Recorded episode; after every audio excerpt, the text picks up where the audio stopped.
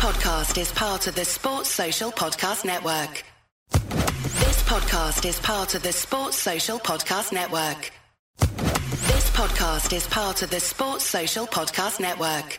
This podcast is part of the Sports Social Podcast Network.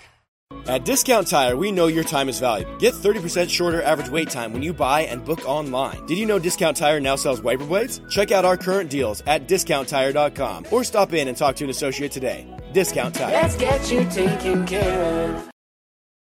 This podcast is part of the Sports Social Podcast Network. This podcast is part of the Sports Social Podcast Network. This podcast is part of the Sports Social Podcast Network. Mobile phone companies say they offer home internet. But if their internet comes from a cell phone network, you should know. It's just phone internet, not home internet. Keep your home up to speed with Cox. Cox internet is faster and has more reliable download speeds than 5G home internet. Cox is the real home internet you're looking for. Based on Cox analysis of Ookla speed test intelligence data Q3 2022 and Cox serviceable areas, visit cox.com slash internet for details.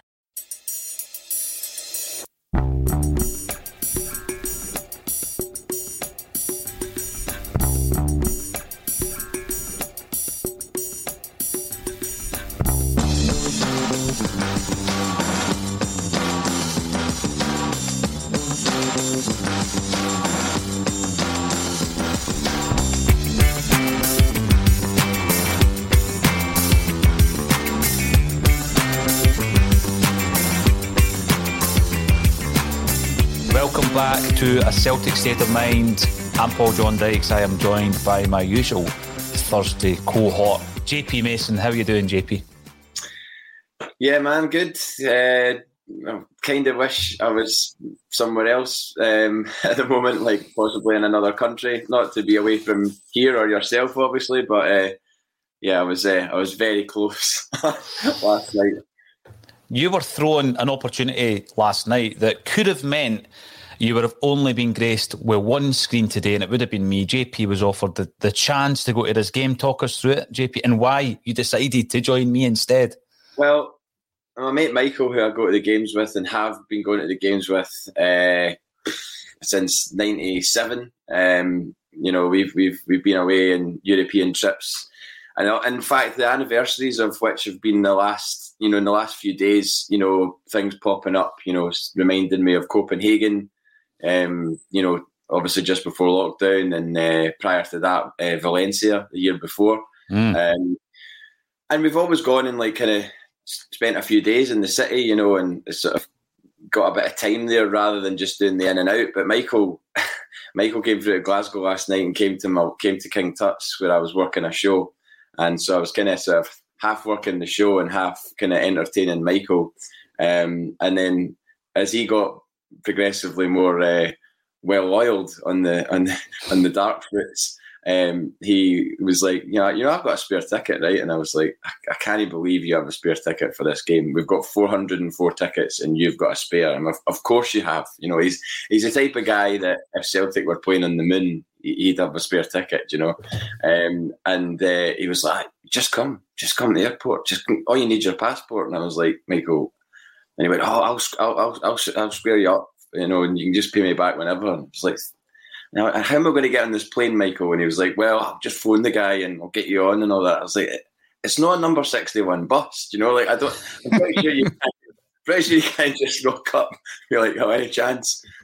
but um, he was adamant and I was swithering, but, you know, it's a lot of money to go somewhere for a day. Uh, I do like going on the away trips. I love them, but I like going for a few days and, you know, getting to experience the city. And, and I know from from what I've seen so far of Bodo, there's not probably a lot to see other than snow um, and the inside of a bar. Um, I heard from my friend James there that they're uh, him and his pal Mikey are in a hotel drinking ten pound pints right now in Norway. Wow. So, and uh, also heard that it was uh, six pound for a coffee and stuff like that. So, I mean, good luck to anybody there with, with their, their their bank balance coming back. Uh, Absolutely, JP. As I was saying to you before, mate, I mean, I, I love the idea of it, but like you say, it, if you had gone maybe were you a couple of pints down? No, you were working, so you, you had the, the sensible head on. Maybe if you were a wee bit more inebriated, you no, would have had, been at that airport. I had a couple of pints after my shift, so that's when you know my, my guard started to drop a bit, and I started thinking about it being a realistic possibility, and I was just like, nah, nah, this is this is madness. I mean, to be fair, I would have attempted to try and do this from from from Bodo if if uh, if I'd made it there because you know the the flight was leaving at like seven a.m. So probably would have got in at like I don't know ten or something like that. So if I'd managed to find myself a quiet corner in a in an establishment, you could have been speaking to me from there. But nah, I'll um, I'll pass this time and hope for another round. Who knows? who knows what? Well, we will talk all about it. JP, it would have been interesting to dial you in from some airport or bar. Um, of course, there is a there are a couple of ACSOM contributors at the game, um, and hopefully we'll get a few photographs from them and put it up on the socials as well. Just checking subs. Kelvin, have you got subs only commenting on the yeah, the man has got it sorted. So it's all about Celtic fans' opinions in the comments. So please keep the comments coming in if you're watching on any of the platforms. If you're on uh, YouTube, get yourself subscribing to the channel. There's loads of big uh, guests and sessions and features coming up. We have the St Mary's feature very close to completion, so we went down there. JP spoke to Karen Tom White about the uh, incredible uh, fundraising endeavours of the Celtic support it was brilliant to see him down there, and just the history of that place. You know, with the Gorton Moore uh, memorial statue and the uh, mosaic as you walk in, which inspired the ACSOM badge, and then the, the Walfrid portrait once you get in there. Brilliant. So we'll have that up ASAP did as did well. Anything, did you say anything about like what was in, in immediate need of of repair or anything like that? Because, well, you know, the, they've been deprived of, of cash. They had um, a few like pressing issues. One of which was they couldn't even actually afford to switch on the radiator. So when you went into the uh, the chapel, it was frozen. Mm. Uh, so that's how skint they were. I mean, there's no way you kind of trying to paint a different picture. They were also quite a bit in debt. And um, St Alphonsus, which is the the other chapel within the parish there, um, the roof is such that it can't it can't actually be used at the moment. So there was repairs required there. But then the community work that they're doing as well, they've taken in three refugees, um, vulnerable, and they're basically housing them. So that needs to be financed and it needs to be supported as well. So loads of great work being done within the community and also within the chapel itself. So it was great to see them, and I'm really looking forward to putting that video out finally, JP, just to thank everybody for their support um, you mentioned Norway, and it would be remiss of us not to mention some of the links that we've had. Some of the uh, players or managers, even that we have imported from uh, Norway, and we've had. Correct me if I've missed anybody here. Vidar Riseth, Harald Brattbakk, Thomas Rogne, remember him? Stefan yeah. Johansen, Kris Ajer, and of course, Ronny Deila. Um, when you think about our Norwegian imports, who do you think back most fondly on? Because, of course, none of the, the names I've just mentioned are still at the club. I mean, you know, the, the much maligned Harald Brattbakk, um, you know, I, I, saw him play probably most of his games for Celtic, and he was an extremely frustrating striker, you know, who definitely missed more opportunities than he scored. You know, there was a, a an anniversary recently of a game where he scored four in one game. And Lil Z on Twitter, who puts up the on this day highlights, put them up, and I watched them back, and it included all his misses in that game as well. He should have scored at least six. You know, Henrik Larsson was laying them on a plate for him. Um, but you know, obviously you can't argue with somebody that scored four goals. But you know, when you when you see the the opportunities that he missed, but he did score that all important crucial goal, which I mean, if you're of a certain vintage, you'll remember that day that at 1 0 in that game, that was an absolute whitey. And I'm pretty sure George O'Boyle had an opportunity for St Johnstone to equalise. That goes in, you know, history has changed, you know, forever mm. probably, or possibly. Um, and, you know, Brattbakk's goal, you know, put the put the um, the tin lid on the on the title, and thank God it did. Um, again, I, I, never got to celebrate properly that day.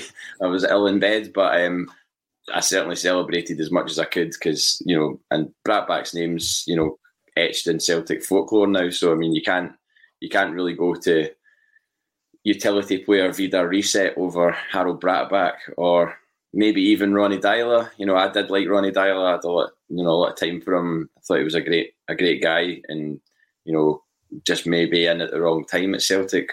You know, we'll see what how he does in the rest of his career. He's obviously done all right since he's left Celtic. Yeah. Uh, but yeah, Nor- Norway and Celtic do have a bit of a a bit of a connection, eh? Uh, you mentioned there uh, about Vidar Riseth. We've got the video where we demolished Rangers 5 1, you know, the Moravcik game, as I refer to it as.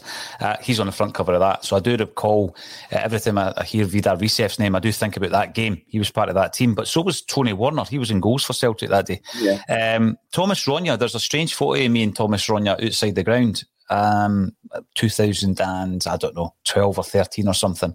Um, who knows where he's playing his football? I've not Googled that. I'm pretty sure I could find it uh, easily enough. Stefan Johansen, quite liked him, had a lot of energy. Um, I thought we probably sold him a bit prematurely, to be honest, but I think he's at QPR now. Um, and he's playing pretty well under? He left for Fulham, yeah, yeah. And of course, Ajer, I was a massive fan of Kris Ajer. Thought he was brilliant. Um, yeah, thought he yeah. would move on to big, big things. And he was one of Ronny Deila's uh, proteges, as was uh, Callum McGregor, who we'll be talking about at some point today, and Kieran Tierney, who's been in the news for a proposed move to Spain. Uh, so we'll be having a wee chat about that. So there's some of our Norwegian imports. The tagline or the strapline, what are Celtic's European aspirations?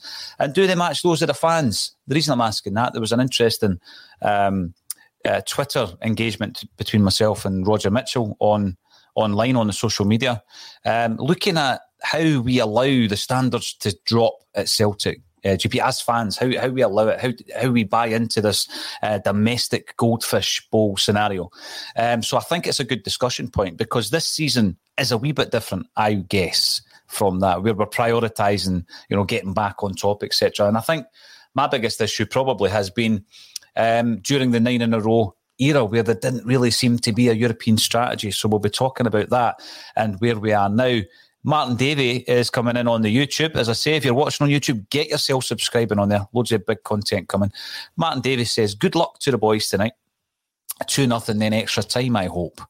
We'll get into what's going to happen tonight, JP. But the, the way I kind of look at tonight is, you know, whether or not you agree with the Conference League or the fact that you've already been knocked out of Europe twice this season, but you're still in Europe, um, you've, you've basically got to play in the tournament that you're that you're part of and against the team that you're that's in front of you. So I, I, don't subscribe to this thing whereby we should be embarrassed to play in this competition. That's not our decision.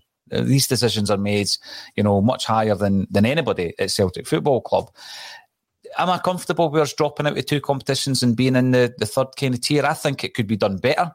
I think there probably could be an extension of the Champions League where it is a league system throughout a, a, a, calendar year, throughout a season, where clubs might drop up and down. I mean, I'm pretty sure it could be done better, um, but it doesn't seem to have captured the imagination of the Celtic fans. Where are you on the Conference League? Well, I mean, you say that, there was a lot of scaremongering last week about the attendance. I mean, the, uh, there was a guy put up a screenshot saying disgraceful from Celtic fans. You know, where where are all the fans that turn out for the for the big games or the so-called big games? And then a guy replied and went, "Wait a minute, mate. You might have these big patches of seats that are available, but if you actually zoom in on them, there's only like maybe one or two mm. or three or four seats, you know, dotted around in that section. So when it's zoomed right out, it looks like that whole section's available. But when you zoom in, there's actually only individual seats. And then yeah. lo and behold, you go into the ground last Thursday, pretty full. You know, it was, I mean, thirty-five pound a ticket, a Thursday night, a Thursday night, freezing cold. Mm-hmm. Not everybody's got a lot of money at the moment. Post, you know, I'll not say post-pandemic, we're still kind of in it.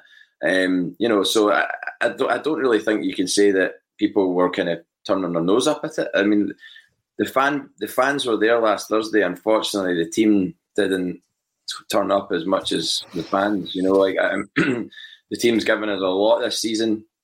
I don't want to be too harsh, but there was a lot of players not at it last Thursday. Um, and the, with regards to the competition and the, the, the, competition itself, not Bodo Glimt, but the competition, yeah, you're right. We can only play what we're what we're put into, and our European strategy over the last few years has been, you know, checkered at best. I mean, mm. we've had moments of like amazing, you know, success, like beating Lazio home and away. That happened, you know, within within the the, the nine in a row uh, era, and you know, but then there's obviously disastrous moments in that as well.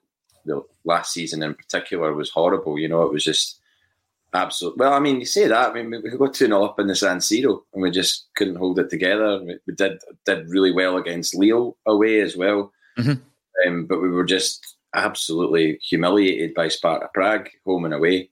Um, but I know I saw the, the Twitter exchange, and I and I and I get that you know there has been a bit of blinkers about Celtic strategy in recent times and focusing just on domestic domination but I, I would hope now that it kind of feels like a new, well, it is a new era because it's you've not got a Brendan Rodgers or a Neil Lennon, you know, who are previously sort of tied to the club in a way. You know, Ange Postecoglou has just come in and went right. Okay, well, I'm I'm going to start from scratch here, and he has yeah. started from scratch. I know we've still mm-hmm. got several players from previous previous management uh, uh, periods, but it's it's it's his it's his sort of house to build now, and just I, I, guess we just have to go along. I mean, the fact that the fact that we made it into a European knockout competition um, or a, the Europa League in the first place for me was borderline miraculous.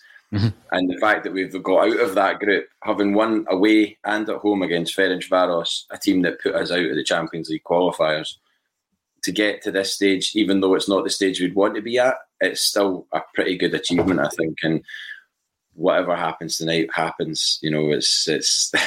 I've seen the pictures of what it looks like over there. It's not ideal conditions. If if players were kind of wincing at the cold Celtic Park conditions on Sunday against Dundee, then God help them tonight because it looks it looks pretty mental. I've been reading uh, around the concerns regarding the conditions, JP, uh, and the artificial pitch and that's the next thing we should talk about. I think uh, we have decided not to train on their their pitch before the game. Uh, so sub-zero temperatures, uh, minus thirteen degree wind chill with the chance of snow tonight. but I mean, I look at that and yeah, it's a bit colder than we would ex- than we're used to. But surely, you know, Celtic as a team are used to plastic pitches, you know, for a start because mm. we have played on you know a number of plastic pitches over the the last few seasons uh, domestically, and you know, like you say, it's no Betty Roses playing in Scottish football, is it? It's not as though we get loads of blazing sunshine and uh, nice temperatures. Exactly. Um, what, will it play a part, or do you think there's been a lot made of that? I think the the pitch itself is probably going to play a bigger part than than, than the weather. I would have thought just I don't know. It, it just feels weird playing on a plastic pitch, and it, you know, you go to places like Hamilton and uh, you know, like Kilmarnock and stuff like that, and it, it just it, it, doesn't feel right. And I don't know if we play. I, it'd be interesting to speak to the players and get a, an honest answer from them how they feel about it. You know, I mean, I, I don't know if any, anybody, any of the pressers has ever asked a player, "How mm. do hmm. you feel about playing in a plastic pitch?" Because you know, you just and, give me you give me my next question, mate. The next time I'm in one of these pressers, well, because I think that's yeah. I don't I don't think that's been asked. Because I mean, I mean, I'd, I'd, like to hear an honest answer, and you'd get, you probably would get an honest answer if it, if it was the fan pressers. I doubt. If it was, if it was Giakoumakis, you would. Oh yeah, definitely, definitely. He's not shy of uh, saying how he feels, but uh, you know what? I, am fine with that. I, I, I know people were kind of like, "Oh, we shouldn't say that," and it's like, well, we did just batter them three 0 mm and you know he's he's he's full of confidence after scoring a hat trick that meant something. It wasn't just a throwaway hat trick in a in a fear a four 0 victory. It was a three two hat trick that you know all three of those goals were massively important on Sunday. Um, so yeah, the guy's obviously flying, and you know really starting to sort of buy into the buy into the club and and the whole the whole the whole sort of uh, aura of being a Celtic striker. You know, like Celtic strikers have been something that we've all loved throughout the years. You know, whether you go back to my first striker, the, the, the whole reason I support Celtic is because of a Celtic striker in Frank McAvennie, mm-hmm. um, Scottish Cup final '88, and then the subsequent strikers after that. you know, um, going into sort of the, the 90s like Cadete and Van Hooydonk. I mean, those guys were. Mobile phone companies say they offer home internet. But if their internet comes from a cell phone network, you should know. It's just phone internet, not home internet. Keep your home up to speed with Cox. Cox internet is faster and has more reliable download speeds than 5G home internet. Cox is the real home internet you're looking for. Based on Cox analysis of Ookla speed test intelligence data Q3 2022 and Cox serviceable areas, visit cox.com/internet for details. As the number one audio company, iHeartMedia gives you access to all, every audience, live conversations, trusted influencers, and the insights and data you need to grow. iHeartMedia is your access company. Go to iHeartResults.com for more. Like demigods to me when I was a wee guy. So um, you know, I could only imagine that if you're a wee guy now, Giakoumakis will be, you know, heading towards that right now. You know, you're a wee, you know, eight, nine year old kid and you're seeing this guy score a hat trick.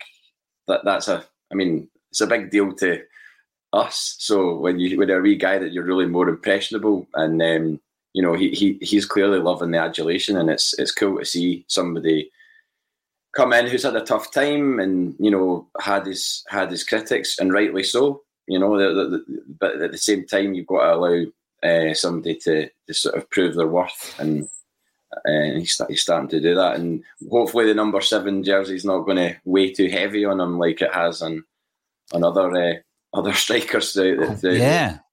Quite a few. It's almost like poison chalice. Some of these mm. shot numbers, um, and I think see when you're you're looking at the the the fact that he has turned around. I guess. I mean, some people reckon that we were writing him off on a Celtic state of mind. I was concerned at some of his performances. I thought that um, you know early on his first touch was poor. Um, mm. He was holding the ball up he was winning free kicks, and I was asking, is that enough? And I, I appreciate that when you're holding the ball off and uh, you know you're closing defenders down and you're creating pockets of space elsewhere, JP. But I was asking myself, is it enough? Because when you name some of the great strikers that you've already named, plus the great striker we've got at our club at the moment in Kyogo, um, and it's unfair to compare him specifically as a player, but the impact of both players was completely different. Mm. Um, and th- there was a frustration that we we were without a striker, really you know, Maedis came in and, and, you know, lessened that blow a wee bit. But we were in a situation against St Johnstone where we had to play Joey Dawson. That's how bad it was. When was that? That was Boxing Day, wasn't it? Yeah, when yeah. we went up to McDiarmid. So in Boxing Day, we're having to, to line up with Joey Dawson. Um, and my, my kind of view of Giakoumakis wasn't based on his penalty miss against Livingston. It absolutely wasn't based on that. It was more of his all round play. And um, then people thought I was having a go at him because I had a note of his involvement in the game. But I've got to note every player's involvement because when I watch it, if I don't take notes, I won't have much to talk about after the game yeah. because my analysis, unless I'm writing it down, it's just as a fan. I'm just sitting watching it and enjoying it as a fan, uh, JP. So I was delighted with, with his hat trick. Um, I think after the game, I'm going to pinpoint an, an interview that Aiden McGeady's given recently. I'm not sure when it was given, but he gave it to the Everton TV. And he was basically looking through his career and he was talking about his time at Celtic and how almost um, by means of survival at that age um, as a Celtic player. He had to have a bit of arrogance. And he explains it now, looking back, you can see that he was a bit arrogant and he talks mm-hmm. openly about it. He says, But you know what? I'm glad I did because he needed a bit of arrogance to manage the scenario that he was in. Young guy, known by everybody, goldfish bowl of Glasgow, and he needed a bit of arrogance. So people are saying, well, that comes across as arrogant when Giakoumakis comes off the park and, and talks about winning the league or believing that that we can win the league. Mm. And I'm I'm sorry, but I've never taken I've never taken that as arrogance. And if it is, it's arrogance in a way that you know what? We didn't have that self belief last season, JP. I never seen a player coming out with that cape, same kind of self belief and fight and confidence. Uh, maybe a wee bit of the old Glasgow Gallus, maybe not so much arrogance. So after the game, when I heard that he said it, and obviously that's a you know, a headline writer's dream, isn't it? When a striker comes out and says that. I didn't I didn't think too much of it, to be honest with you. And obviously Amy and I spoke about it on Monday. And I was on that side of the fence, and Amy was like, you know, keep it in house, keep it within the dressing room. I'm okay with it. Got to be honest. I, am absolutely fine with that. No problem at all. What's your take on it? Aye, I mean, like like I say, I don't, I don't, I don't get too concerned about it. I mean, I, I, didn't see it and immediately go, "Oh no, what's he said that for?" You know, that's a bit much or whatever. I kind of just thought. I also thought, do you know what? He's not going to have said that without the say so. I don't think he's gone rogue to say that. Like that's that's probably been okayed. You know, I, I very much doubt. You know, a lot of people were saying, "Oh, Postecoglou will have grabbed him by the scruff of the neck when he comes out of that press conference and, and given him it tight." I very much doubt that. I, I, mean, have you have you seen Ange Postecoglou's press conferences, or you know, either at Celtic or in the past? I, I very, I think he, I think Postecoglou would probably love it. You know, like love the fact that his players have got that confidence and that he's instilled that confidence in them.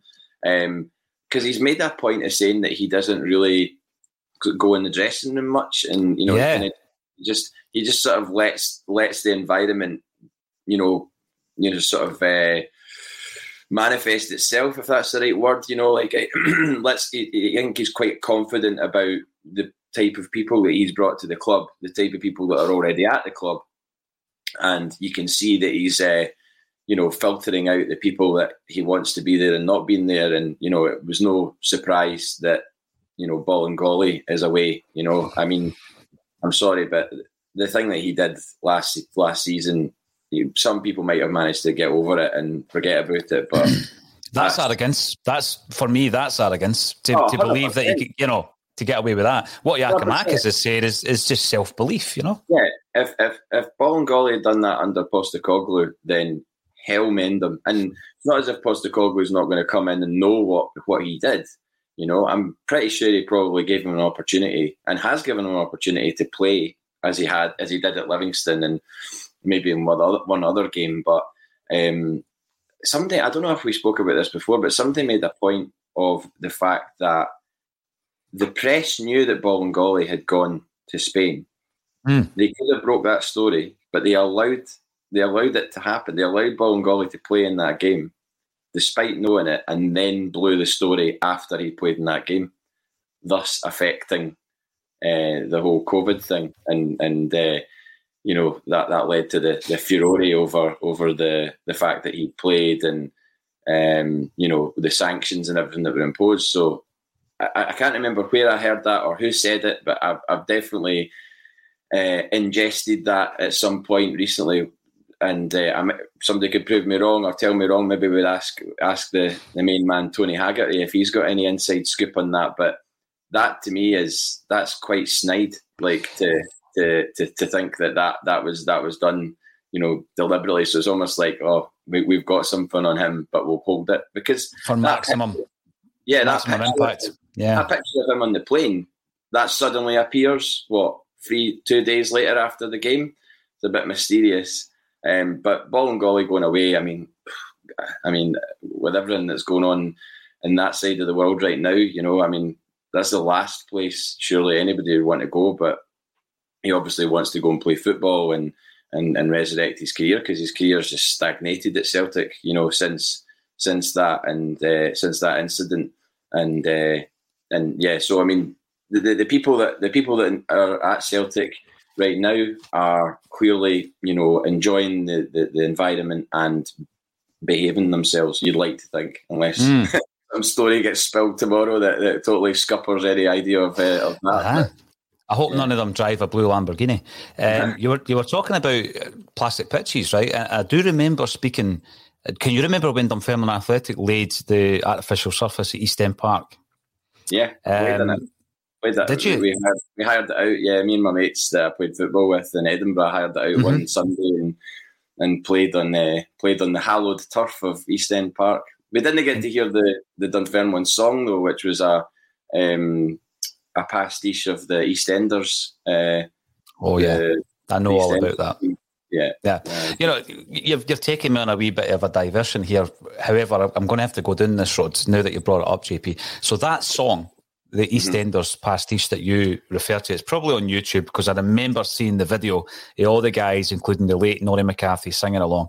That song was the brainchild of Blair Morgan, who was quite a famous football agent at the time. Aye. Aye. So he was, you know, Duncan Ferguson's agent. The aforementioned George O'Boyle, Istvan Kozma, Dun- Duncan Ferguson, Andre Kanchelskis. Um, and his daughter actually married John Potter, who played with Celtic and who's now, I believe, at Queen's Park. Good guy, John. Um, so he was responsible for it, Blair Morgan, that, that particular song. But I thought you were going to mention Into the Valley by Skids. I thought you were going to mention that. One. Yeah, yeah. That was a bit later on, probably. Yeah. I can't but remember when the EastEnders one was, but I definitely remember being at a game, a Celtic game away, and then hearing that and thinking it was absolutely hilarious. Blair Morgan was Mark Burchill's agent, if I remember rightly, as well, and maybe Keegan Parker as well, who was from my neck of the woods. Wouldn't surprise him? me. Yeah, um, yeah. Keegan Parker. I remember him. Yeah, I remember so, Mark, Mark Burchill um, at that time was touted as Scotland's Michael Owen. Yeah. Um, now, this will actually bleed into the discussion we're going to have around Celtic as a European force, etc., as well, because part of that is in player development um, within the academy. What's the academy doing for us? But the Pars pitch, the reason I went on to the Pars and, and you've played on the park, I've never played at East End, was I did speak to quite a few players who played on that artificial uh, surface, and they said it was absolutely rotten. Mm. And there was an, a, a real increase in injuries around about the Dunfermline players at that time during the squad. But I think that particular type of AstroTurf was poor. The grading was pretty poor, like you know, it was almost like carpet tiles. Mm-hmm. And there, there were some images around about that time, JP, where some of the wee squares were lifting up, and you could actually mm-hmm. see somebody going in for a tackle and the carpet tile lifting up. So I think like, we've probably advanced since then. Like Hampden when Rogic went and hit the penalty and the and the ground went up uh, that, I know that wasn't a plastic pitch, but I'm just thinking of like the panels of a pitch getting lifted up. And then you zoom in on that shot when Rogic takes that penalty and the ball like lifts off the ground because of the when he plants to, to take the shot, the ball goes up. I, I, I, still can't believe that actually happened. That was ridiculous. I mean, I, I wonder if that square hadn't moved Think about it. I wonder if that square hadn't moved and he'd scored that penalty and we'd beaten them in that game. Mm. What happens? What happens? Ah. Does Rodgers come? You know, like all it's like that that tiny wee thing. Margins. By the way, also not to go completely on a tangent. Today is the anniversary of the last Brendan Rodgers Celtic game.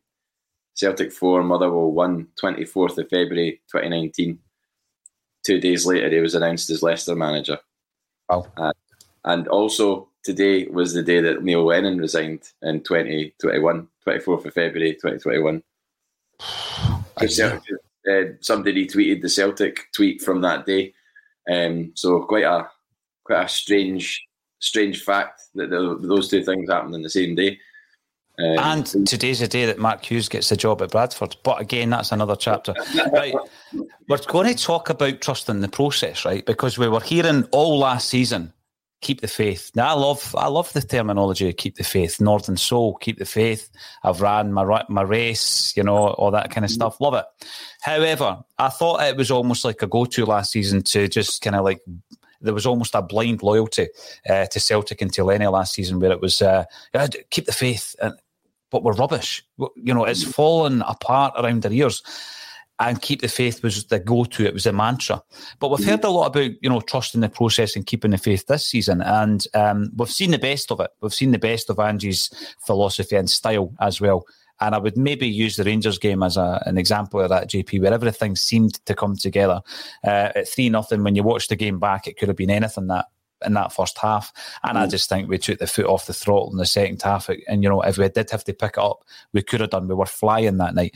Um, and I think we've seen the system coming up against real opposition and us grinding out results just for two examples, the two Dundee results at Celtic Park, Dundee mm. United's uh, last minute goal, where I seen uh, the the amount of people waiting to watch our uh, broadcast fall by about 500 when Abada scored that winner, and then the Dundee game, obviously at the weekend we had to grind that result out. It was a tough day at the office and all this kind of stuff. We got we come up against Bodo Glimt, and I was looking forward to it because I was using examples of other teams we'd come up against JP that played kind of open, expansive football, and the fact that it suited Celtic because it allowed us to, you know, we, we didn't have the two backs of defence defenders to break down. It was more open, and, and we could play the this brand of football that Ange is, is introduced. It didn't quite go to plan, um, but what I'm keeping uh, in terms of a positive is the fact that the way Celtic played against Bodo Glimt, we, we were nowhere near our best.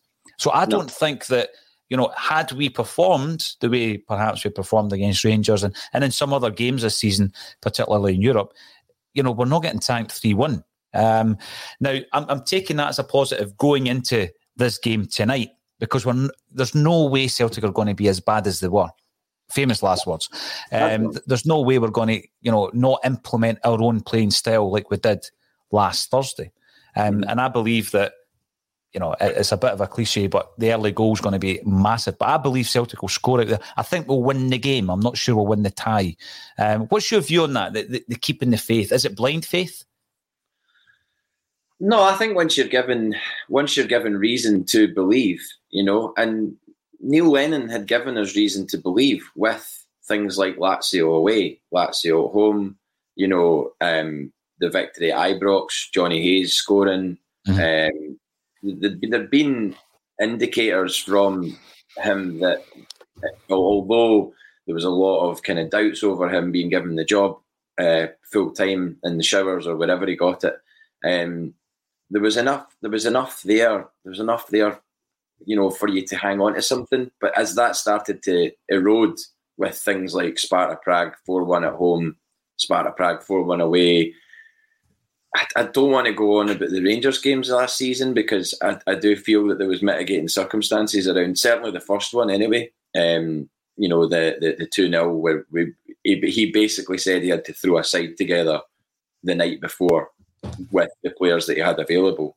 And you've got Welsh coming in who's inexperienced, and you know, it just it was it was a bit all over the place. But with Postecoglou, he's given you. Although that we had the bumps early on in the road, um, the bumps in the road being Livingston away.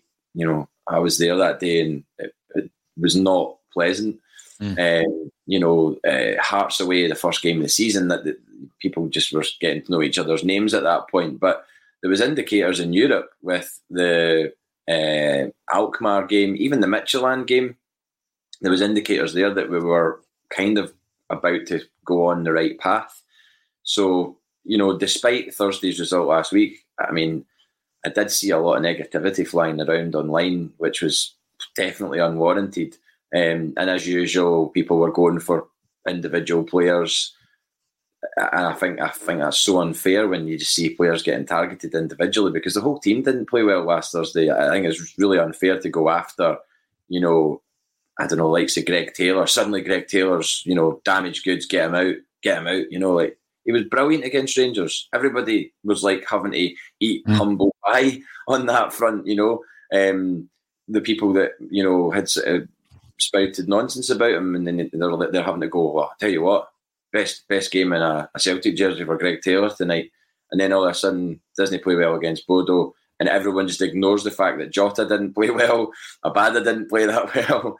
Um, you know, O'Reilly, Rogic, yeah, yeah, yeah, totally, yeah, and all these, all these like the, the, the sort of more, more uh, flashy, flashy names in the team didn't perform well either. Hence why we got beat three one. I think the third goal, I turned so the guy next to me I, I really can't stand it when people turn up that aren't the, the usual people around about you. I get I get really paranoid about that when like the usual people aren't next to me. Like Paul Docherty wasn't there last week.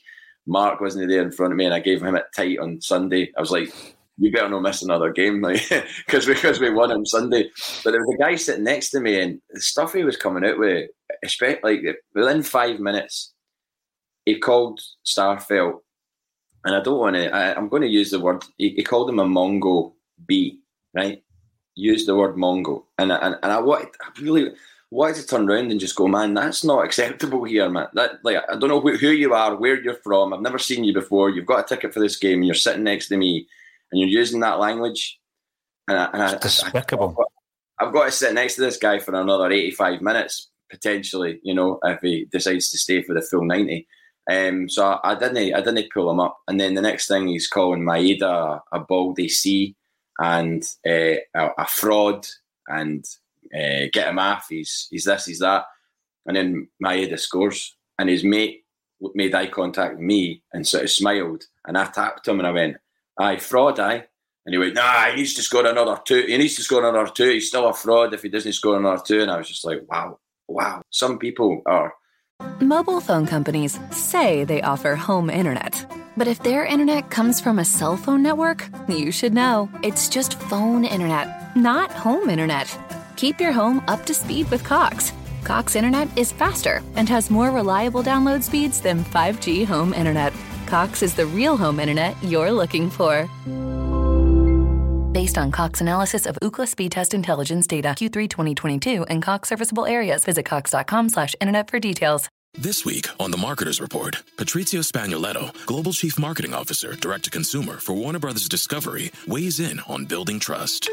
Trust is a really hard thing to build and a really easy thing to destroy. And we have to be very respectful about that. Our partnership with iHeart has really helped us build that trust and that relationship with the on air talent. As the number one audio company, iHeartMedia gives you access to all, every audience, live conversations, trusted influencers, and the data you need to grow. Go to iHeartResults.com for more.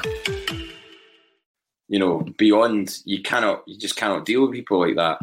Um, but yeah, I mean, I, I think I turned to the guys behind me and I said, we need to score a goal here. And we got the goal. And then within a few minutes, they go up and get a deflection and um, uh, and, and, get the third. And I, I, don't want to think that the third's killed us, but it's it's certainly that that's put a massive, massive dent in, in our chances of getting through tonight. I think if it was 2 1, I might have made that flight this morning. um, but uh, no, I, I, I, we've still got a chance. Of course, we've still got a chance. We, we, we've seen our away performances, Betis, Leverkusen, would give you enough food for thought to think that we can go over there and do something tonight. Um, the flip of that is that we got hammered 4 0 at home off Leverkusen. But anybody that remembers that game will remember that game could have been any score that day because um, we played all right, actually, but still managed to be on the end of a 4 0 cuffing. Um, but yeah, I, I, I'm. I don't know. It's Celtic in Europe. Who knows? We've seen the film many, many times before, um, and who knows what film we're going to watch tonight. But it, it should be an exciting one. I think. I, I, I, I don't think that they are home and hosed just yet. See, when you you think about the I'm going to get onto this. Some of the, the, discussions that I've seen online since last week's game around the selection and playing a week inside. I, I want to talk about that a, a, wee bit as well, JP. But that story you've just told me there, where you're in this stadium, which means so much. I mean, we talk about a Celtic state of mind and mm-hmm. the, the community aspect of being in amongst people that you regard as being of a similar or the same state of mind, be that politically or um, in terms of your your charitable ethos. And um, I've always felt that there's a huge amount of kind of culture uh, in and around, and I mean culture in terms of the arts and theatre and movies and music. And um, the Celtic support are my type of people you know. And I've always felt that. I've always felt when I'm at a Celtic game that you are shoulder to shoulder with, with people that are like minded. And, you know, that term Celtic minded came up a long, long time ago, and a wee ton of that phrase on a Celtic state of mind. But when you tell the story that you've just told there, I find it despicable that that and, and listen, he's a Celtic fan, I'm guessing, uh, because he's at the game cheering mm. on Celtic. But I, I, just can't regard somebody like that as being anywhere near the same kind of ilk as as the many great people that I know that support Celtic. I mean, that kind of language is despicable. Oh, it puts you it puts you in a position though, you know, as as a innocent bystander who is just there hearing this absolute trash coming out of his mouth because you're then given that that uh, scenario what do you do do you pull mm. him up because if you put you don't know he's you know he's an unknown quantity to you JP you don't know who the guy is mm. but I just think it's despicable but it puts you in a position whereby you, you know that you want to pull him up because mm. you're offended by what he said mm-hmm. but then the heat goes on you because he's an unknown quantity. It's a yeah. difficult one for a lot of people at the football. I've, I've seen and heard people being shouted down before, and long may that continue. But yeah, absolutely, get your uh, your normal comrades back in their seats. He didn't shout it. Uh, he just sort of said it. You know, just uh, uh you know, like a speaking volume. You know, he didn't like bell- bellow it, but he said it loud enough for me to hear because I was sitting next to him, and I was just like, wow, that's so so you know, it's horrific, horrific. Yeah. Mr. Whip says it right. Uh, anyone targeting uh, anyone with a disability uh, or anyone in a minority is, you know, you, you go right back though, talking about minorities, right? You go right back to the formation of the club. We've been talking about St. Mary's earlier. Um, you know, the formation of the club, the, the, the, you know, the actual statue in the grounds of St. Mary's talking about Angkor Timor, you know, and you think to yourself, why, why was Celtic even founded? Because 40 years after the Great Hunger, the Irish were still being treated as second class citizens, unemployable, you know, uneducated. They, they weren't given opportunities.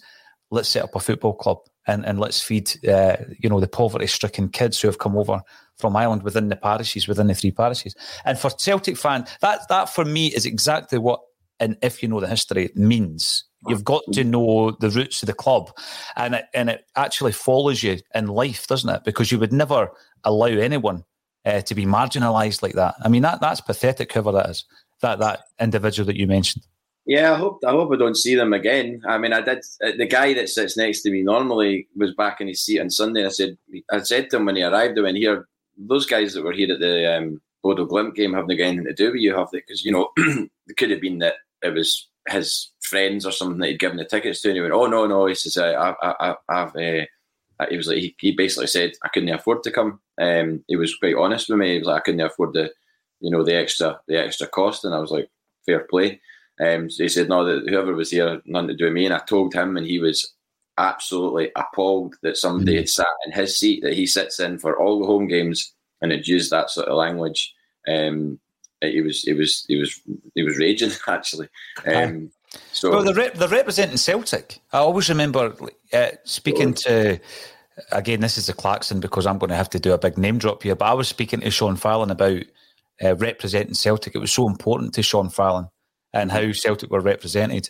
And he did speak about the fact that every time you're wearing a Celtic jersey, you're representing the club.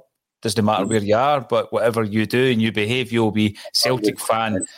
You know, enter here does enter here. It could be anything um, but you have got a Celtic top on, and you know. Oh.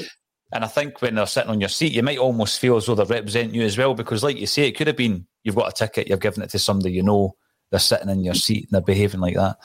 Um, no, but it's it is it's so disappointing because you do feel that there's a shared mentality and ethos. I think there is general. I think there's a minority, JP. You, guys, oh, like there's no way that you're telling me that that that his language is, is something that you would hear from you could go along the row for another, like right round for another five, six hundred people and not find somebody else that would use that that sort of language. So I mean, I'm well aware that it is a minority, but it was it was really disappointing to to hear. And I've I've heard stuff when I've been on away trips and things like that. And, and I have actually said to somebody, by the way, you're wearing a Celtic strip, you're representing the club, and people here, you know, have no, you know, from yesterday didn't know who Celtic are. Today they do know who Celtic are, and you're you're the image that they will remember, and what they hear from mm. you will be the image that they remember. Um, and you want it to be a positive one, you know, and overwhelmingly positive it has been in all the trips that I've been on. You know, I, I very rarely seen any bother. I, I, you know, Amsterdam away, there was a bit of bother with some fans throwing some stuff at us as we went into the stadium, but in the actual middle of the city and everything. I didn't have, have any bother. This is the 2001 one I'm talking about, by the way, not the not the uh, infamous one where they, they they sort of turned up in you know uh, plain clothes or just am- I think it was like a kind of ambush sort of thing where it had all been arranged and they were all just in amongst the Celtic fans and then at the at the stroke of a of a of a watch they just all jumped the Celtic fans. That's that's how I've been uh, uh, told that happened. Um, but yeah, you, you, just you don't want you don't want the club being misrepresented anywhere. You know, no. Scotland, you know, Europe, for, for you know mainland Europe. You just you just want people to have a good impression of the club. Oh, definitely. And there's a few comments coming through actually, uh, JP, where people had similar uh, experiences at the game. Martin Kay had a similar experience last week at the Bodo game. So very unfortunate indeed. But I'm going to talk about resting players. It's been a topic of conversation uh, for a wee while, actually, because Jim Orr is a great believer in uh, last season and this season put Europe on the back burner. I find that hard to accept as a Celtic fan. Now, I didn't grow up in the golden era of Celtic in Europe. It's not as though I, I, I, had that experience myself. Growing up in the 80s and 90s, we had very little to, to shout about on a European kind of front. It was the the stories and the tales of the 60s and 70s that we were still being fed for the you know the first 20 years uh, in my life certainly JP and then the reputation in Europe started to be rebuilt under Martin O'Neill. So I don't have this kind of like expectancy because I grew up with Celtic playing in the latter stages of Europe. But I go into every single season we're talking about aspirations expectations your ambitions as a Celtic fan. And I go into every season hoping to be in Europe after Christmas. That's always what I hope to be the case. Um, however, if we're to get knocked out tonight, JP, I would still feel as though it's been a, a, bit of a failure of a European campaign. Now, I don't know if that's because we've been knocked out a couple of competitions on the way. I'm not sure if that's the reason why it would feel that way. Um, or maybe going into the game against Bodo Glimt, I didn't expect to win the game, but I certainly felt would have put a better uh, representation of ourselves against Bodo Glimt last week on the park. Um, so going into the game tonight, I know what uh, Jim Orr's response to this would be. He would play a weakened team. I don't think Ange Postecoglou thinks in that same uh, vein, and I yeah. certainly don't. I, I, think you've got to you've got to be careful. We've got a big game on Sunday. I get that, um, and I don't think we'll play what would be the strongest eleven. I think there will be some changes, but I think largely it's going to be a very strong side that Celtic put out tonight. How, how would you play it? I mean, there's no way he's he's putting out a weakened team. I don't know who I don't know the squad that's travelled, but I mean, it's certainly not going to be a youth team that he puts out, or you know, peppered with, you know, an Owen Moffat or a Dane Murray or anybody like that. You know, this is a it'll be a, a first team Celtic that go out tonight. And I saw we obviously we got slagged last week for getting beat off, um, you know, a team with or a club by a club that doesn't have you know, a strong European stature. But I mean, they, they absolutely dismantled Roma 6 1 at home, you know, that, and that's definitely not something that you can just sort of go, oh, oh well, you know, that was just a, a one off. If everybody's bumping their guns gums about, you know, Rangers winning in uh, Dortmund, then, you know, you know, that's a standalone result. You know, if that game was played again, would the scoreline be the same? Probably not if the Roma Bodo game was played again, would they would they, would they win six one? Maybe maybe not. You know, it's it's not. Sometimes sometimes smaller teams can have a big result. You know, uh, in, in a European competition, it's it's just every game is unique. You know, and you, know a, a decision goes your way, a penalty, you know, a VAR, whatever decision that can totally, you know, swing the dynamic of a game in your favour, and you get a goal like they did, and then get a second goal straight away. Then you know it's it's sort of dreamland stuff. And we were two 0 up at the San Siro. We just didn't know how to handle the game after that, and and obviously couldn't cope with the the onslaught from from Milan. Um, but Bodo Glimt, my only if if I had been on here last Thursday, I would have probably been saying the fact that they haven't played you know, and it's their pre-season is surely something that we, would play into our hands. That would still come. I mean, I wasn't. There's no way I was going into last week's game thinking, "Oh, two three nil tonight, uh, it should be fine now." Like, absolutely no way, because you're aware of what they've done, and, and you're aware that they're a decent outfit, and uh, you know, we've also seen Celtic in Europe so many times, so we could, you could never go into any European game really thinking we're going to we're going to destroy them or anything like that. But I think tonight, somebody mentioned earlier on about 2 0 and going to extra time. I think if we can keep a clean sheet and get to 2 0, you know, hopefully our fitness would tell if it did go to extra time, you know, because uh, I, I, don't really think that they have maybe the fitness levels to to keep going, uh, you know, at this stage, you know, because they've not got loads of games under their belt. Simple fact. It's not as if they're you know, going to be on the, on the same level as us in terms of their fitness. So uh, that, that's how I would see it tonight. But I said, with regards to a weekend team, absolutely no way. Like it's got to be, it's got to be all guns blazing tonight. See, I look at last week, and um, you know, I've said about Jim's kind of attitude against, uh, you know, playing the strongest side in Europe but I also take a lot from the way that Jim looks at um, scenarios and, and, defeats and outcomes and the margins, JP. And I've mentioned a few times that I look at that game and we were miles off what we would expect from Celtic. We weren't, we weren't great on the night, no. but we've got a deflected goal against us, um, and there's two occasions where, uh, barring marginal offside decisions, their goalie's getting a red card and we're getting penalties. So, mm. you know, we might have come away with a 2 2. You just, you know, fine, fine margins. And I think that we definitely have a goal in us, like we say, and I'll keep talking while JP deals with that. Uh, we definitely have a goal in us. And I'm going to actually read out the team that I would play. And I want to know everyone who's uh, tuning in if you, you agree or disagree with this. This is almost like a hybrid of resting a few of the players, but for two reasons, JP. Resting the players so that we've got a strong bench should it be required, maybe 30 minutes before the end of the game, but also with the league game in mind. So there might be a slight contradiction in this, but the team I would start with tonight would be Hart. And please give me a shout if I've m- mentioned anyone who have had last minute injuries or aren't registered in the European squad and I've made a total hash of this. Uh, Hart, Ralston, Taylor, and I put an asterisk there because I want to come back to Taylor, Cameron Carter Vickers, and Starfelt. That's the that's the goalkeeper in defence. In the midfield, I'd play Hatate, McGregor, and O'Reilly. And up front, it's Maeda on the left, Giakoumakis and Forrest on the right. So you can see that there are certain areas of that park that maybe your first choice isn't uh, aren't being selected. Um, so I'm resting Juranovic, Jota, Abada, and Rogic with the view, as I say, that um, you know we could be one or two up. I hope, and then you've got a strong bench to go into extra time, or maybe to get that de- decisive goal near the end, JP. But also we've got Hibs at Easter Road on Sunday, and you've got to keep one eye on that. And I've asked uh, Taylor because of the stick he came in for against uh, last week. The question was, and I think we, we spoke about it on here, is European football a step too far for Greg Taylor? Well, no, there's only one way to find out. Go and play against your opposite number who who definitely got the better of him last week. But how's he going to learn, JP, if you just drop him?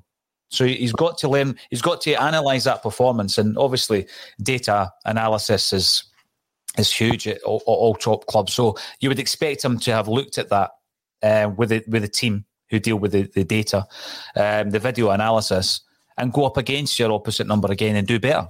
And that's the way I would deal with it. As simple as that sounds, but that's that's my starting lineup. Is is that a wee bit weaker than you would expect? Uh, no, I, I, I don't know why, and I'm not I'm not basing this just on his his performance when he came on uh, at the week. Did Bitton come on at the weekend? He did, didn't he? Came on in the second half against Dundee. He did, aye. Aye. I would I would be inclined to play Bitton tonight, and I, and I, and I never ever thought I would say that. Um, well, there you go. Someone else is saying that. Jason Lee agrees with you. I wonder if it is the Jason Lee of uh, American film uh, fame. Was Unlike, he in My Name Is Earl? Yeah, yeah, yeah. Quite like Jason Lee actually. Yeah, um, yeah, but I mean, I, I, I, I don't know why. I just think I think Bitton would. He's got experience. Hopefully, not the experience of poking somebody in the forehead, but you know, I just think potentially that is a good idea to play him instead of um, instead of O'Reilly. Uh, I don't know. I, I, I, I mean, I'm not a football manager, but I, I, I, I wouldn't be disappointed if Nir Bitton started tonight. Put it that way, and I never thought I would say that. And it's, it's it speaks volumes of, of the player himself and of Postecoglou's management that I would be okay with that and quite happy with that if that happened. Um, as for Forrest starting, Michael and me were talking about this last night. Um, midway through his attempts to get me to go to Norway with him, um, and he he was you know he was saying I'd start Forrest in this game. He's he's got he's got big game experience. He's done the business before. He's you know he's got the composure. Mm-hmm. Um, I mean, you know he's scored big goals away from home in Europe. Um, he's got a point to prove as well.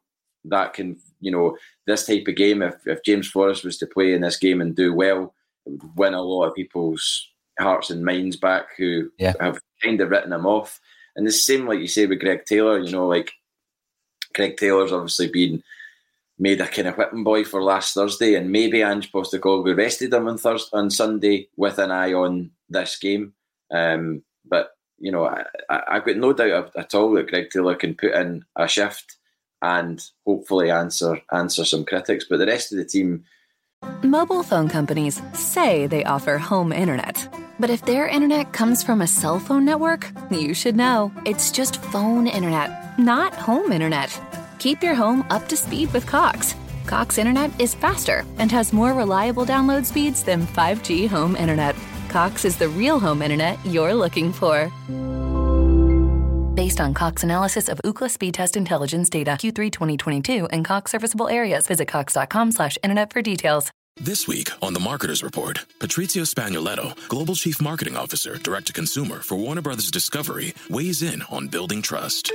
Trust is a really hard thing to build and a really easy thing to destroy. And we have to be very respectful about that. Our partnership with iHeart has really helped us build that trust and that relationship with the on air talent. As the number one audio company, iHeartMedia gives you access to all. Every audience, live conversations, trusted influencers, and the data you need to grow. Go to iHeartResults.com for more.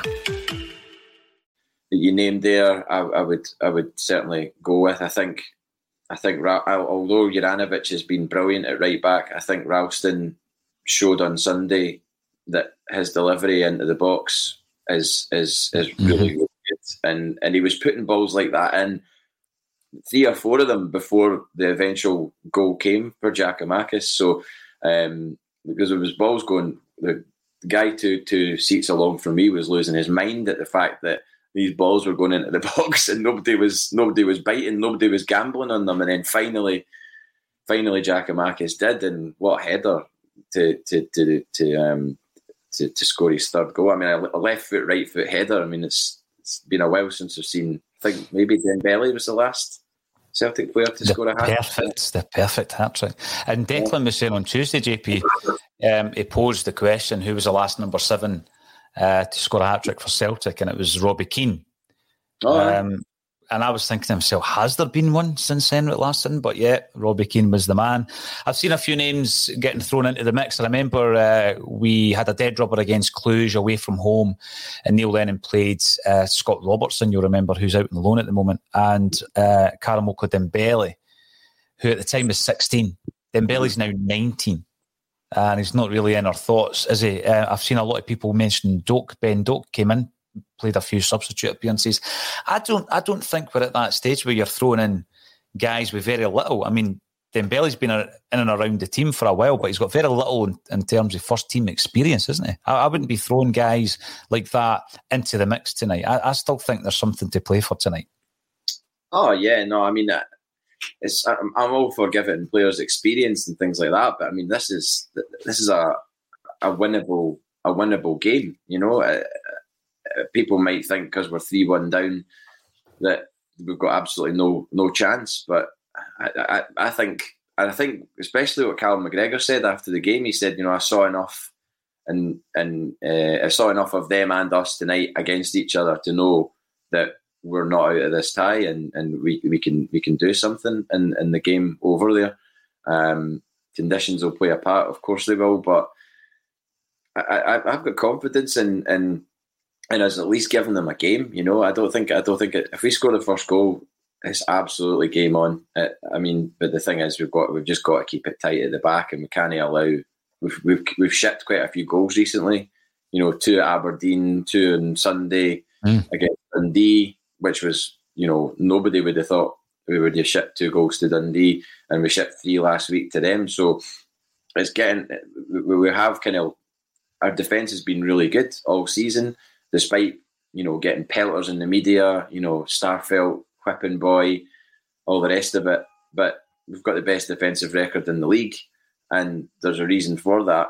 Um, we just have to really tighten it up again. Um, we can't allow the sort of uh, defensive errors and you know not being strong enough. Like I mean, that second goal against Dundee was just you could totally see it coming. it was mm-hmm. it was telegraphed. I mean, it was a really really good ball from Niall McGinn, but you just you, everybody kind of you could feel an uneasiness around the stadium when that free kick was given because you were like, if they put a decent ball in here, there's a good chance they're going to, they're going to score, and we shouldn't be that vulnerable from from set pieces like that. I don't think. So that's a key thing tonight. Um, and I think Hart has to be a bit more switched on as well. He's been a little bit lackadaisical recently. Bit, bit passive, yeah. a bit passive. The yeah. thing is, you cut it out at source. Now, again, it's not an opportunity for me to have a dig at Starfelt, but he gave away both free kicks mm. on Sunday, JP, that, that resulted in both Dundee goals. Mm. So if you cut that out at source, then yeah, we should be dealing with the balls into the box better. But you know, we don't have the ball going into the box if you don't give away the free kick. And I'm looking at some of the points coming through. Jason Lee comes back in. Um, is Liam Scales just not ready yet? And I think that this is an interesting one because this this drops into the conversation we've, we've been having in and out of the, the podcast today, the broadcast rather, um, about Celtic's European aspirations. Right, so Robert Highland comes in, upgrades to Taylor and Starfelt required in the summer. Right, I totally get what you're saying here, Robert, because Starfelt for me. He wasn't cheap, four and a half million quid. You know, so we paid the same for Kyogo. He wasn't cheap. He's coming as a Swedish internationalist. Um, is the jury still out on him? I don't think that he's on the same kind of level of quality as if you look at our defence as, let's say, Juranovic or Cameron Carter Vickers. Mm-hmm. So could we do better? Well, do we have better? Is Julian better? I don't know yet. We don't know what he's going to look like when he comes back, JP.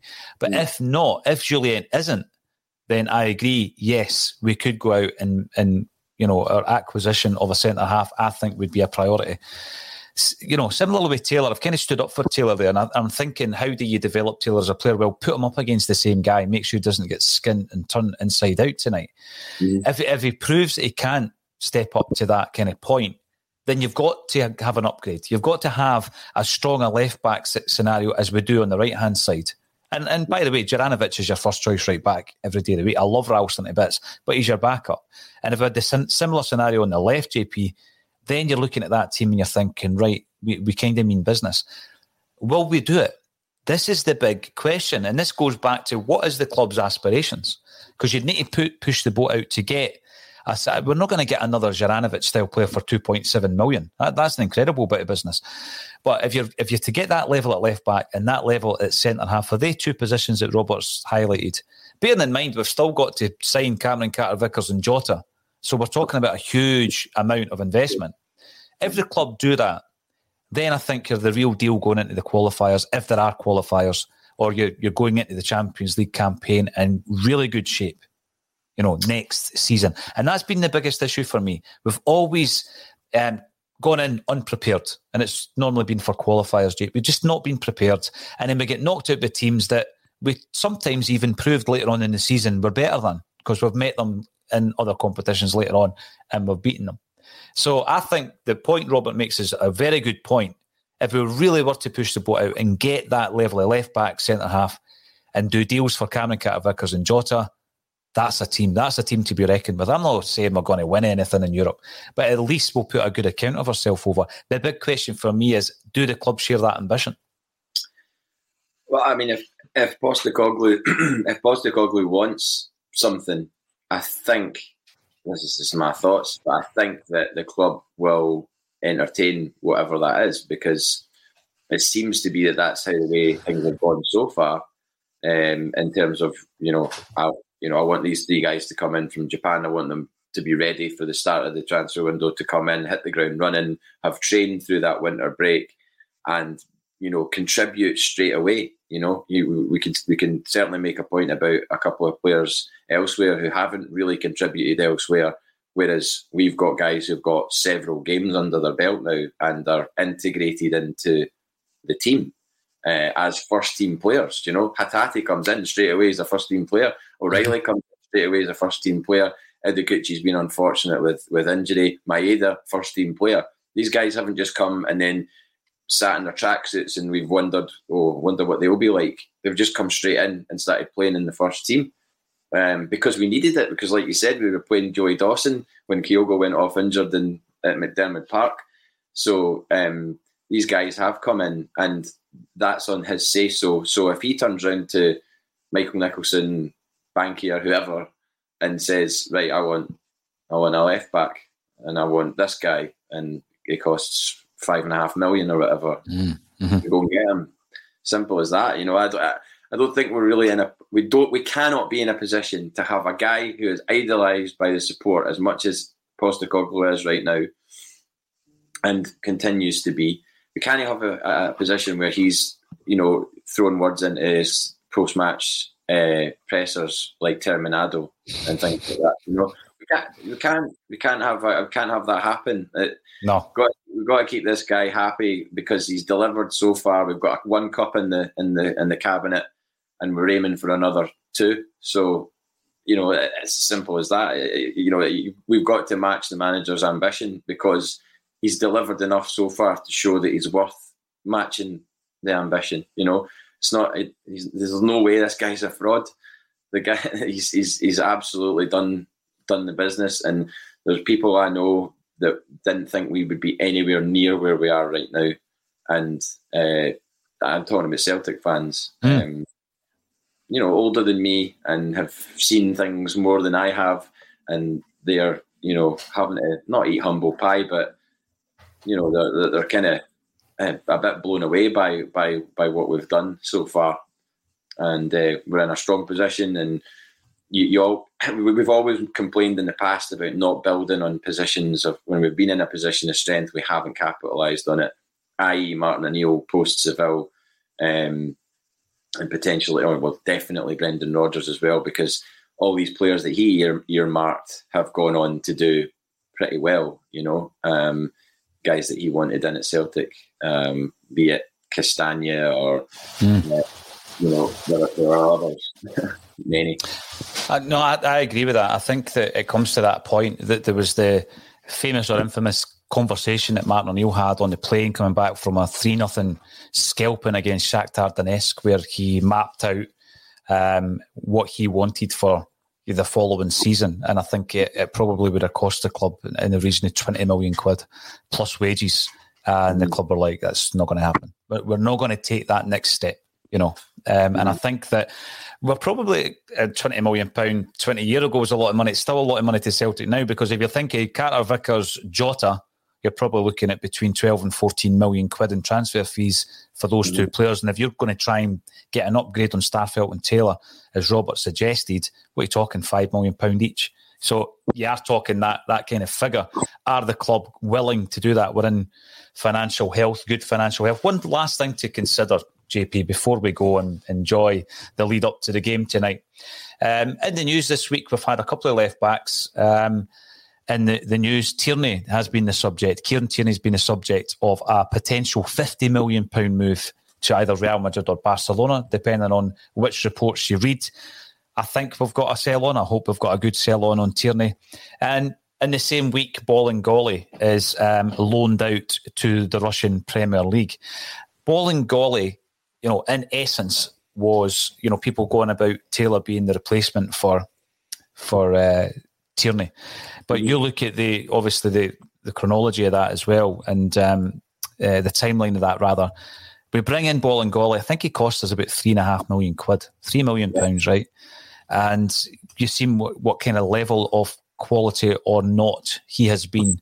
Is that indicative of our lack of ambition? We've gone from a player like Tierney, who we knew he was going to go on to greater and bigger and better things that we discussed it on ACSOM after the left.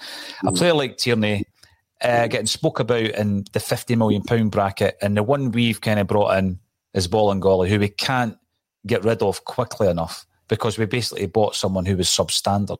And yeah, I, listen, had he behaved differently, we might have been talking differently about him. JP, I totally get that, but if we're talking quality and the gap between Tierney and Bolingoli, that that's how far we dropped in that one position. You know, we've since brought in various other left backs who are nowhere near Tierney either. But is that indicative of how our ambition has been minimised over the last few years?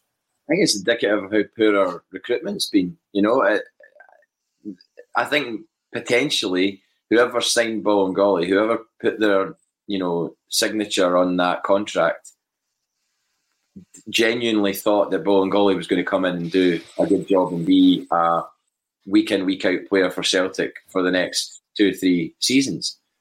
That's the that's the problem is is that whoever was was was signing those contracts and and and signing you know Albian Ajeti, Barkas, Bolingoli. I think the Shane Duffy thing, you know, I, I I think that was an anomaly in that you know, a guy's playing Premiership football now and maybe just was was the wrong guy in the wrong film um, last season. You know, I, I think if Shane Duffy was to come back to Celtic, that's not going to happen. But if he was to come back to Celtic, I think you would see a different Shane Duffy in this environment that we're in now, and, and certainly in the dressing room environment as well. but Kieran Tierney, I mean, it was a, I watched him every week. It was he was a once a once in a generation player, uh, and you just knew that he was going to go on to, to to bigger things. If bigger things is Barcelona or Real Madrid, then that's dream stuff for him. I would have thought. You know, what, players in our lifetime have gone on, apart from Larsson, obviously, but what players, Scottish players, have gone on to play for Real Madrid or Barcelona? Not many. um, I really hope. I hope it's Barca over Madrid you know, just for obvious reasons. So do I, JP. I'm thinking Steve Archibald. I'm thinking yeah. Stevie Archibald, right? Um, who was the kid that played for Real Madrid? Was it? It wasn't Cameron Harper. He was the one that played for Celtic. Mm-hmm. There was a there was a Scottish kid out there for some reason. I don't think he played first team. Oh, um, aye, aye. I can't remember his name, but yeah, he was like in the, the reserves or whatever. I don't think he ever. I don't think he ever got a first team game. But see, if you're talking fifty million for Tierney, that that just shows you that the market is not what it was, you know, two years ago. Because mm. there's no way Kieran Tierney is 50 million. You're saying that he's only worth double what they paid for him.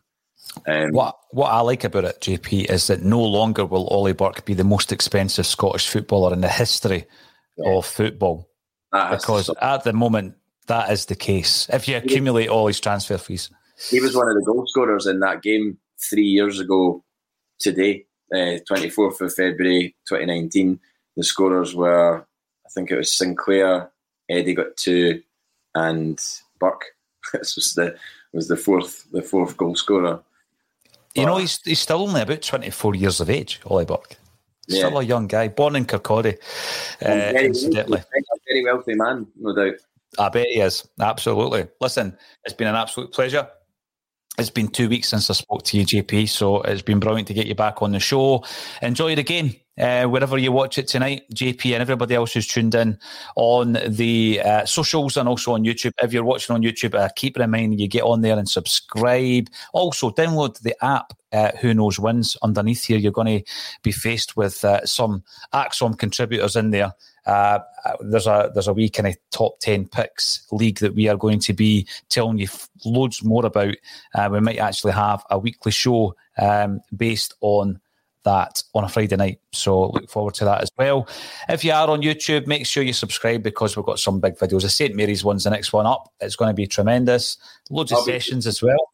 I'll be through on Saturday as well uh, for a for a uh, yeah. We're allowed to say what it is. Uh, yes, you can. You, you, you will be teaming up with Paul Sheridan of the Wakes, but yes. not for a session, but for something that's slightly different. It's uh, sell the jerseys. Yeah, I looking forward to being on uh, Paul's show. Uh, I've known Paul a long, long time, actually, through uh, Scott Hutchison of Frightened Rabbit. Paul and Scott were, were friends um, at art school. So I've known Paul and known of Paul for a long, long time, and uh, he's a good guy, and we're both uh, mad Celtic fans, mad St. Pauli fans. Uh, and uh, yeah, I look forward to talking about football strips with Paul. Some Love people it. like turn turn off. I, I, remember comments when we start talking about strips, and people are like, "Oh God, what are they talking about football strips for?" And it's just like, well, you know, it's part of our culture, part of our you know. So uh, and it's great. The, the, nostalgia thing's brilliant. Paul, as well as being a tremendous musician, a really really sound guy. He's a great artist. He's one of these guys who seems to be just good at loads of different things. JP. Yeah. So I'm looking forward to that on Saturday. Um, we'll pull that together, and that will be out on the channel as well. So get subscribing. There's loads of great. Um, mm-hmm. There's loads of great content on there absolutely studs. Lanigan, the Wakes. Yeah, get them on if you haven't listened to the Wakes. Thanks everybody for getting involved, and thank you to JP Mason for joining me on a Celtic State of Mind.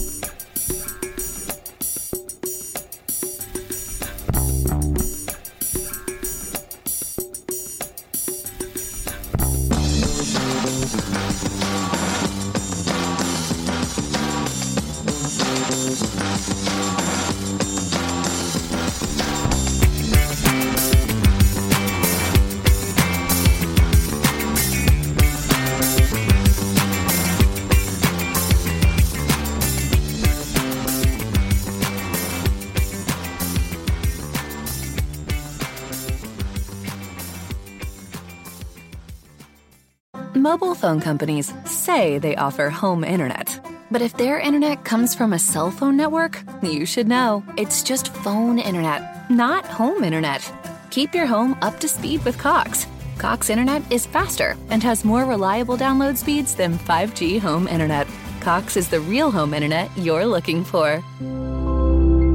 Based on Cox analysis of Ookla speed test intelligence data Q3 2022 and Cox serviceable areas, visit cox.com/internet for details. This week on The Marketer's Report, Patrizio Spagnoletto, Global Chief Marketing Officer, Direct to Consumer for Warner Brothers Discovery, weighs in on building trust.